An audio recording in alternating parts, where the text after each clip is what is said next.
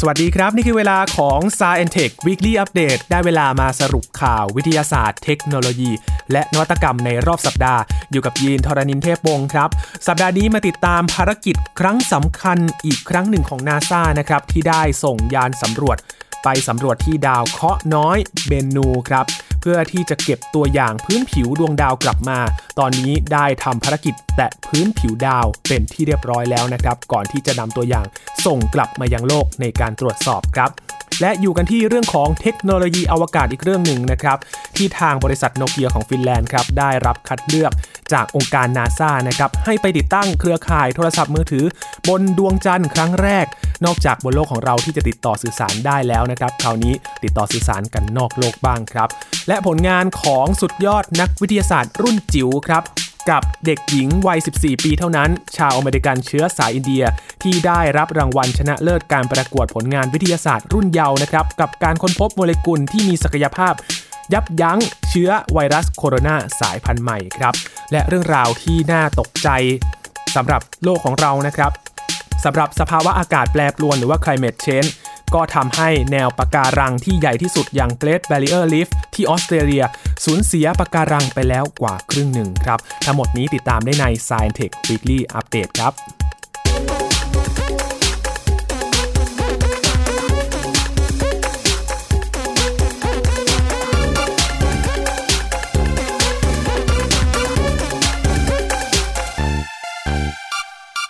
ก่อนที่จะไปติดตามเรื่องราวของภารกิจของนาซาในการสำรวจดาวเคราะห์น้อยเบนูนะครับ ก่อนอื่นมาเริ่มกันที่ข่าวของโซเชียลมีเดียอย่าง Twitter นะครับ ที่เป็นแพลตฟอร์มในการส่งต่อข้อมูลข่าวสารอย่างหนึ่งนะครับ คุณผู้ฟังลองสังเกตดูครับ ถ้าใครเล่น Twitter ในช่วงนี้นะครับ ปกติเราแชร์ข่าวใน Twitter เราจะกด retweet กดปุ่มเดียวครั้งเดียว ก็สามารถแชร์ข่าวได้เลย ขึ้น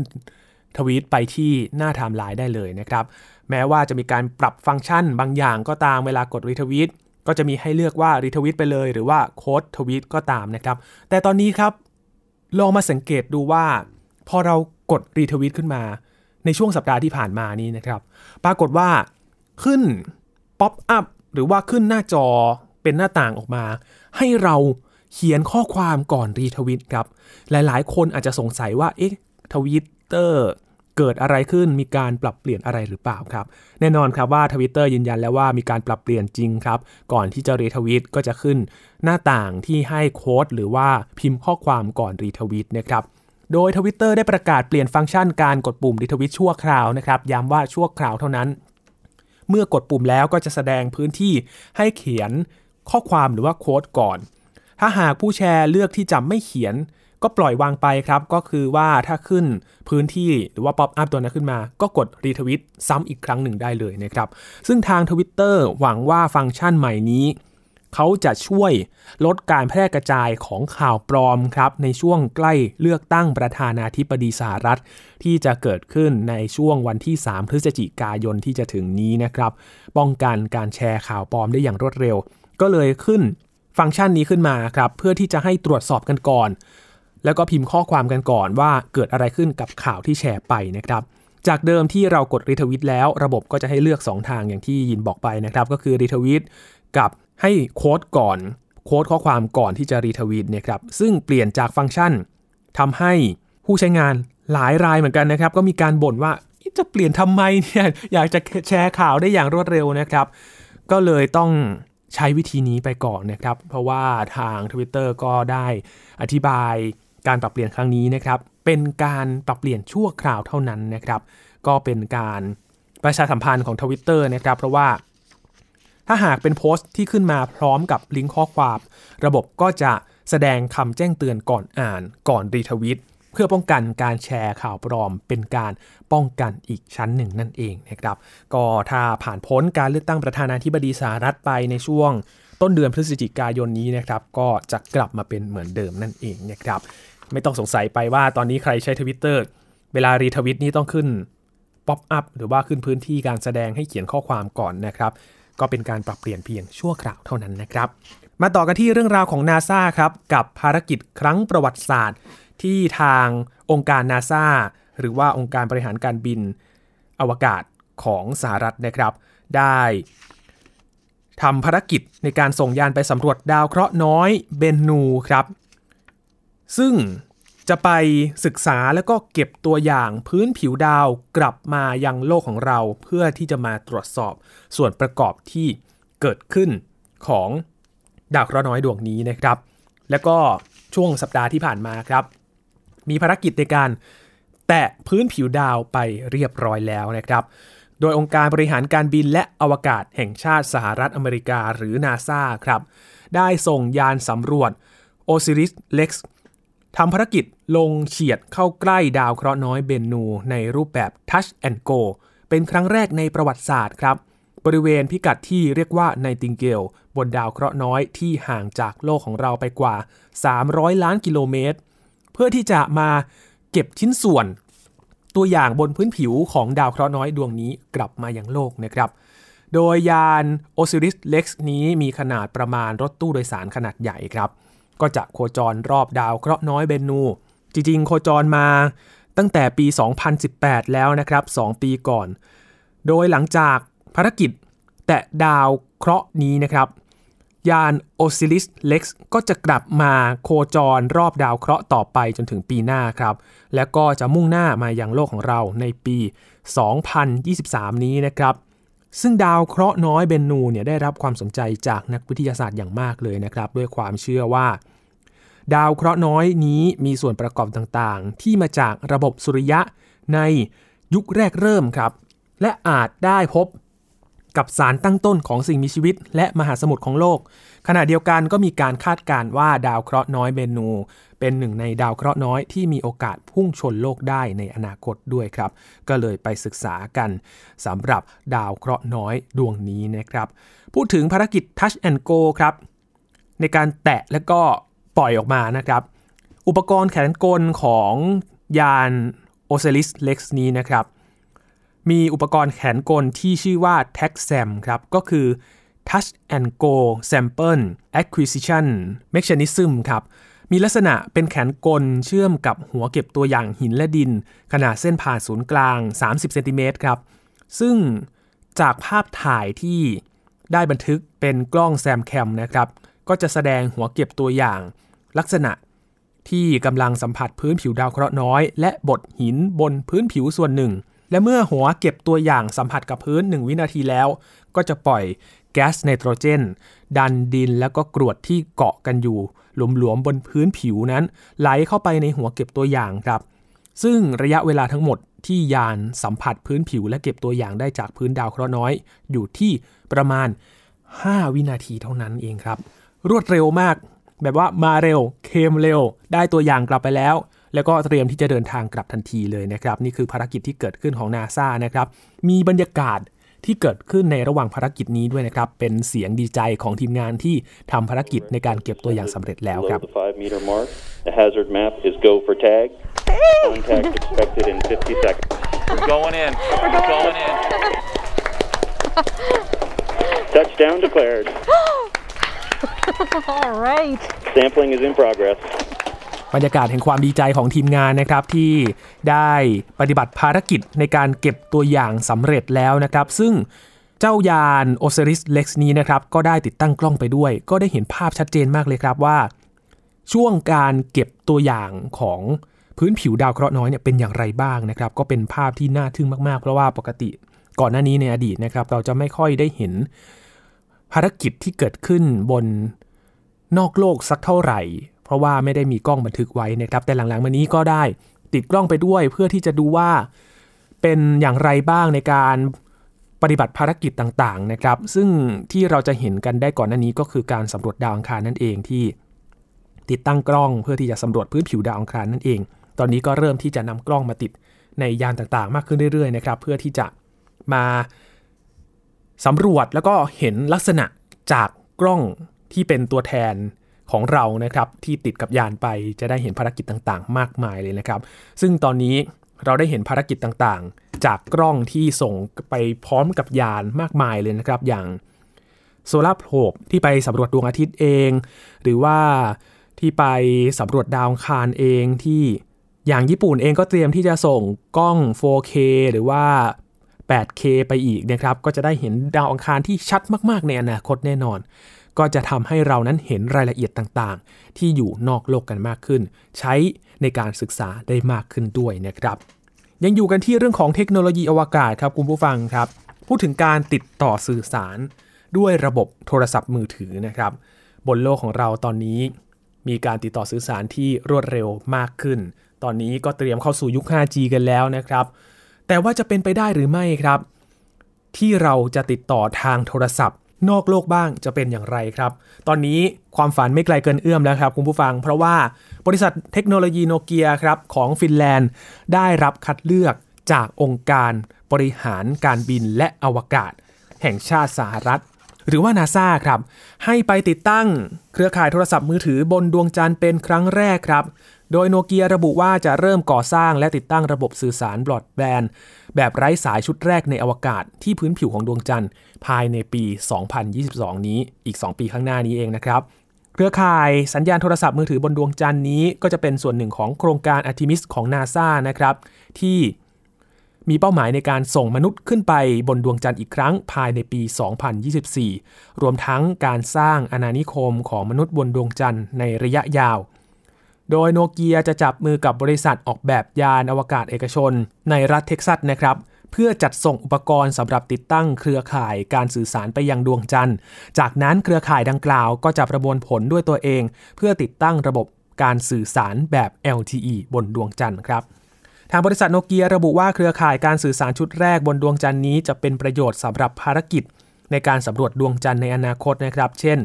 การสื่อสารและส่งข้อมูลกลับมายังโลก การควบคุมและสั่งการจากระยะไกล ตลอดจนการควบคุมการทำงาน ยานพาหนะสำรวจพื้นผิวดวงจันทร์ และการถ่ายทอดวิดีโอแบบสตรีมมิ่งภาพคมชัดสูงจากดวงจันทร์อีกด้วยนะครับ เรียกได้ว่าชมไลฟ์ จากบนดวงจันทร์กันเลยทีเดียว โอ้โห อดใจรอไม่ไหวแล้วนะครับ คุณผู้ฟังในอนาคตมีเทคโนโลยีที่ก้าวหน้ามากขึ้น ตอนนี้ขยับขยายไปสู่นอกโลกกันแล้ว ก็จะได้เห็นข้อมูลเห็นภาพต่างๆ จากนอกโลกที่น่าสนใจเลยทีเดียวนะครับ กับเรื่องราวการสำรวจอวกาศนั่นเองครับ มีผลงานที่น่าสนใจจากนักวิทยาศาสตร์จิ๋วครับคุณผู้ฟังครับ เป็นผลงานของเด็กสาววัย 14 ปีเท่านั้นครับ ชาวอเมริกันเชื้อสายอินเดีย จากรัฐเท็กซัสนะครับ ชื่อว่าอานิกาเชโบรูครับ ได้คว้ารางวัลชนะเลิศจากการประกวดผลงานนักวิทยาศาสตร์ รุ่นเยาว์ 3M Young Scientist Challenge ครับ ในการค้นพบโมเลกุลที่มีโครงสร้างพิเศษครับ สามารถจับกับโปรตีนส่วนหนามของไวรัสโควิด -19 ได้อย่างหนาแน่นเลยทีเดียวครับ จนอาจนำไปพัฒนาเป็นยาที่ช่วยยับยั้ง การติดเชื้อของโรคโควิด -19 ได้ครับ ผลงานจากเด็กอายุ 14 ปีเท่านั้นเองนะครับ สามารถต่อยอดในการพัฒนาทางการแพทย์ได้ด้วยครับ ซึ่งอนิก้าเธอได้เข้าร่วมการแข่งขันนี้ในขณะที่เรียนอยู่ในชั้นมัธยมศึกษาตอนต้นเท่านั้นครับ โดยตอนแรกเธอต้องการศึกษาวิจัยเกี่ยวกับไข้หวัดใหญ่นะครับ เพราะว่าเคยล้มป่วยแล้วก็เพิ่งหายจากโรคนี้ แต่การระบาดครั้งรุนแรงของโควิด -19 นี้ครับ ก็ส่งผลกระทบไปวงกว้างทั่วโลกเลย ก็ทำให้อนิก้าเปลี่ยนใจครับ หันมามุ่งศึกษา แล้วก็ทำโครงงานเกี่ยวกับไวรัสซาโควี2ที่ก่อให้เกิดโควิด -19 แทนครับ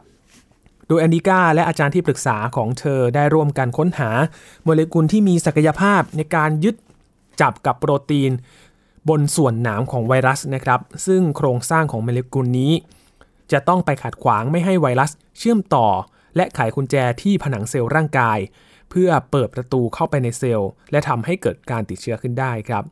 อานิก้าบอกว่า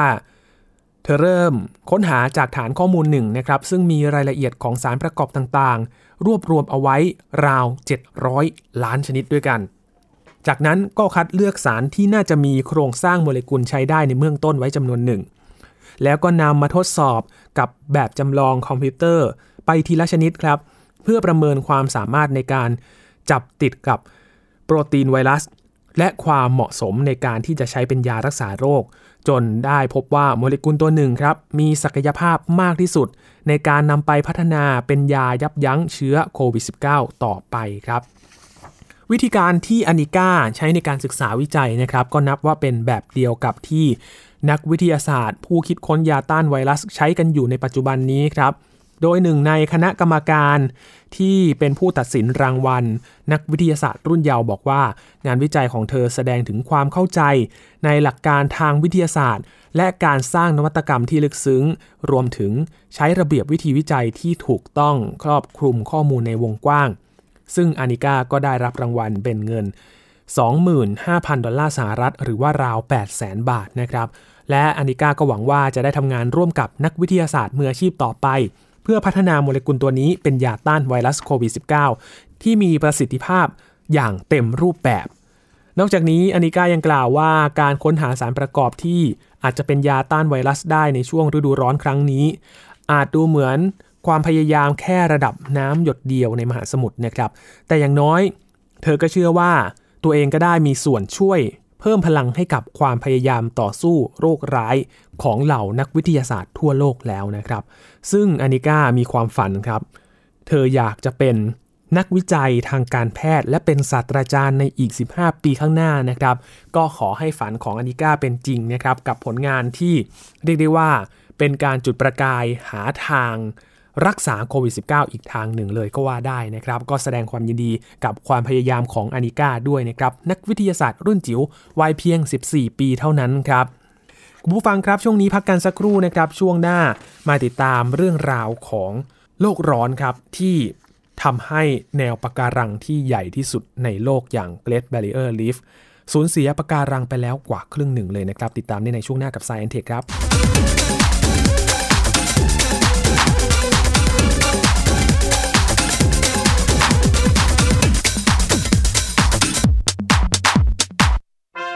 มีสมาร์ทโฟน ก็ฟังได้ไทย PBS ดิจิทัล Radio สถานีวิทยุดิจิทัลจากไทย PBS เพิ่มช่องทางง่ายๆ ให้คุณได้ฟังรายการดีๆ ทั้งสดและย้อนหลัง ผ่านแอปพลิเคชันไทย PBS Radio หรือ World Wide Web dot Thai PBS Radio com ไทย PBS ดิจิทัลเรดิโอInfotainment for all มากกว่าด้วยเวลาข่าวที่มากขึ้น จะพัดพาเอาฝุ่นออกไปได้ครับ มากกว่าให้คุณทันในทุกสถานการณ์ ตามที่กฎหมายดังกล่าวกำหนดเอาไว้ มากกว่ากับเนื้อหาเที่ยงตรงรอบด้านนำมาใช้ในคดีเมาแล้วขับ มากกว่า ในทุกทางออกของสังคม ป้องกันไม่ให้ปัญหาเกิดขึ้น มากกว่ากับข่าวรอบวันในทุกมิติ เครนก่อสร้างเกิดอุบัติเหตุขึ้น มากกว่าด้วยการวิเคราะห์ที่ตรงจุด ความพยายามของภาครัฐที่จะแก้ปัญหา และมากกว่ากับทีมข่าวมืออาชีพ ข่าวไทย PBS ให้คุณได้มากกว่าที่คุณอย่ามาถามอะไรที่ search เจอใน Google เออถามกูรูในสิ่งที่ Google ไม่มี TCAS keyword สำคัญเลยครับ TCAS คือระบบการคัดเลือกค่ะ ดังนั้นถ้าเราบ่นกันเรื่องของการสอบที่ซ้ำซ้อน มันไม่ได้เกี่ยวโดยตรงกับ TCAS อ๋อ เราไปโทษทีแคสเขาไม่ได้ ไม่ได้ เพราะเขาไม่ใช่ข้อสอบ ถูกต้อง TCAS คือระบบการคัดเลือก อยากให้ฟังจะได้รู้จากกูรูด้านการศึกษา โดยนัทยาเพชรวัฒนา และวรเกียดนิ่มมาก ในรายการทีคุณทีแคส ทุกวันเสาร์ 16 นาฬิกา ทางไทย PBS Digital Radio ฟังสดหรือย้อนหลังทางแอปพลิเคชันไทย PBS Radio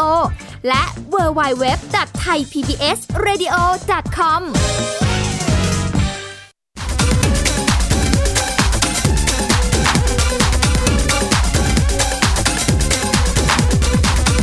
กลับมาติดตามกันต่อกับ Science Tech Weekly Update นะครับ เรายังคงนำเรื่องราวข่าวสารวิทยาศาสตร์เทคโนโลยีและนวัตกรรมในรอบสัปดาห์มาฝากกันในสัปดาห์นี้ เรื่องนี้เป็นเรื่องที่น่าตกใจเหมือนกันนะครับ กับผลกระทบของการเปลี่ยนแปลงสภาพภูมิอากาศ หรือว่า climate change ที่เกิดขึ้น ปรากฏว่า แนวปะการังที่ใหญ่ที่สุดในโลกอย่าง Great Barrier Reef ที่อยู่ในออสเตรเลียครับ สูญเสียปะการังมากกว่าครึ่งหนึ่ง ในช่วงระยะเวลา 22 ปี ตั้งแต่ปี 2538 จนถึงปี 2560 นะครับ โดยนักวิจัยที่ ARC Center of Excellence for Coral Reef Studies ซึ่งเป็นศูนย์ศึกษาแนวปะการังของออสเตรเลียครับ บอกว่าเกิดภาวะฟอกขาวของปะการังในวงกว้าง ในกลุ่มปะการังหลากหลายสายพันธุ์และต่างอายุกันสำหรับปะการังฟอกขาวนี้เป็นกระบวนการที่ปะการังมีสีซีดจางลงนะครับ หลังจากสูญเสียสาหร่ายขนาดเล็ก ซึ่งดำรงชีวิตอยู่ร่วมกันภายในเนื้อเยื่อของปะการังครับ สาเหตุเกิดมาจากการเพิ่มขึ้นของอุณหภูมิน้ำในมหาสมุทรก็เป็นผลกระทบอย่างหนึ่งนะครับ จากการเปลี่ยนแปลงของสภาพอากาศ หรือว่า climate change นั่นเอง นักวิจัยยังค้นพบด้วยนะครับว่าการที่ท้องทะเลมีอุณหภูมิเพิ่มขึ้นเป็นประวัติการในปี 2016 ถึง 2017 ทำให้เกิดปะการังฟอกขาวเป็นบริเวณกว้าง และทำให้มีปะการังเกิดใหม่ และปะการังเติบโตที่สามารถให้กำเนิดปะการังลูกได้น้อยลงเรื่อยๆ และก็บั่นทอนความสามารถของแนวปะการังที่จะฟื้นฟูขึ้นมานะครับ นอกจากนี้ นักวิจัยยังบอกด้วยว่า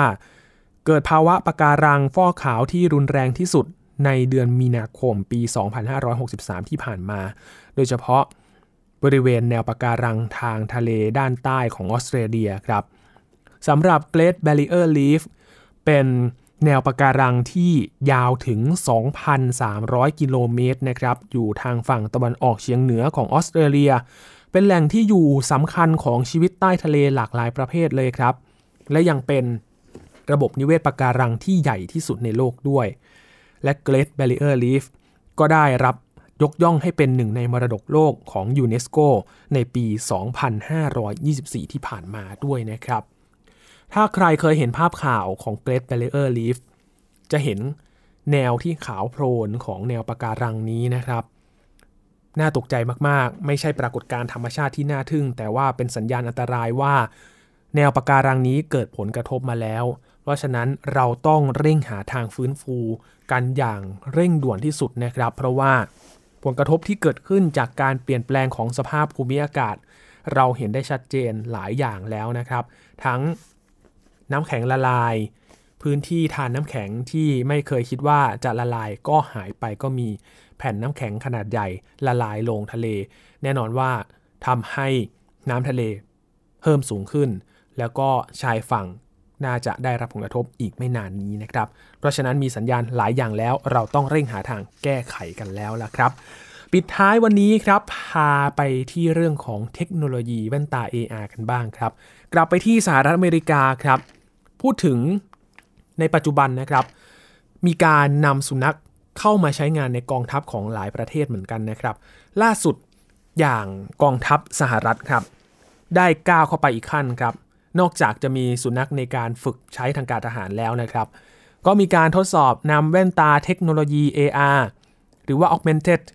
Reality ครับเข้ามาใช้งานกับสุนัขทหารครับเพื่อทำภารกิจที่มีความซับซ้อนมากยิ่งขึ้น โดยผู้ควบคุมสุนัขไม่จำเป็นต้องอยู่ในระยะใกล้กับตัวสุนัขเลย โครงการนี้พัฒนาโดยห้องปฏิบัติการวิจัยกองทัพบกสหรัฐอเมริกาครับ โดยสุนัขที่ได้รับการทดสอบ สวมใส่แว่นตา AR มีชื่อว่ามาเตอร์ครับ เป็นสุนัขสายพันธุ์ร็อกไวเลอร์มาเตอร์จะได้รับการติดตั้งแว่นตา AR นะครับไว้กับหัวของเจ้ามาเตอร์ แล้วก็สวมใส่ชุดพิเศษ ไว้บริเวณลำตัวเพื่อใช้เป็นที่เก็บแบตเตอรี่ และก็อุปกรณ์สื่อสารกลับไปยังผู้ควบคุมสุนัขครับ นึกถึงน้องหมาใส่แว่นตา AR นะครับ และด้วยขนาดของแว่นตา AR และชุดพิเศษทำให้สุนัขที่ถูกนำมาทดสอบ ต้องเป็นสุนัขที่สายพันธุ์ตัวใหญ่แข็งแรง ใกล้เคียงกับสายพันธุ์ร็อกไวเลอร์ด้วยนะครับ โดยทีมงานของห้องปฏิบัติการวิจัยของกองทัพบบกสหรัฐอเมริกาก็ออกแบบให้ผู้ควบคุมสุนัขสามารถออกคำสั่งต่างๆ ให้สุนัขเข้าใจได้จากระยะไกล ซึ่งแตกต่างจากวิธีเดิมที่ผู้ควบคุมสุนัขจะต้องคอยตะโกนออกคำสั่งในระยะใกล้ตัวสุนัข เมื่อสุนัขสวมใส่แว่นตา AR ก็จะมองเห็นสัญญาณมือและสัญญาณแสงเลเซอร์รูปแบบต่างๆครับ เพื่อรับคำสั่งจากผู้ควบคุมสุนัข โดยภาพที่จะแสดงก็จะอยู่ในระดับสายตาของสุนัขเสมือนได้รับคำสั่ง โดยตรงจากผู้ควบคุมเลยนะครับ โดยเทคโนโลยี AR นี้นะครับก็ได้ถูกนำมาใช้แพร่หลายในระยะหนึ่งแล้ว เราก็เคยเห็นแล้วอย่างเกมยอดฮิตในช่วงหนึ่งเลยครับโปเกมอนโกนั่นเองนั่นก็คือเทคโนโลยี AR นะครับในการที่จะใช้กล้องส่อง เสมือนกับเจ้าโปเกมอนอยู่ในสถานที่จริงเลย บางคนนี่ตามหาโปเกมอนเป็นจุดเป็นจุดกันเลยนะครับ นั่นแหละครับ นั่นคือเทคโนโลยี AR ก็ตอนนั้นเราก็ตื่นเต้นฮือฮากันมากเลยนะครับ นับจากวันนั้นก็เราก็จะเห็น AR ขึ้นมาเรื่อยๆ เลยนะครับ โดยมีจุดเด่นที่สามารถแสดงภาพ 3 มิติ ซ้อนทับอยู่บนพื้นที่จริงนั่นเอง อย่างโปเกมอนที่เราเห็นว่าอยู่ในสถานที่ต่างๆ ตามท้องถนนนะครับที่มองผ่านทางโทรศัพท์มือถือนั่นเอง แล้วก็อยู่ในมุมมองระดับสายตา ถ้าเป็นอยู่ในแว่นตา AR นะครับเราก็เห็นอยู่ในระดับสายตาที่ชัดเจน ตัวอย่างการใช้เทคโนโลยี AR อย่างอื่น ก็อย่างเช่น การใช้งานแอปพลิเคชัน บนสมาร์ทโฟน เพื่อเลือกซื้อสินค้า การอ่านหนังสือพร้อมกับภาพเสมือนจริง หรือแม้กระทั่ง ในช่วงที่ผ่านมา Google Map เองก็ได้พัฒนา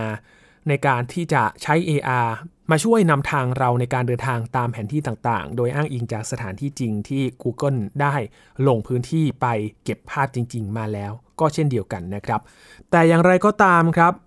เทคโนโลยีแว่นตา AR สำหรับสุนัขทหารก็ยังคงอยู่ในขั้นตอนทดสอบการใช้งาน และการควบคุมสุนัขอย่างต้องใช้สายสื่อสารที่เชื่อมไป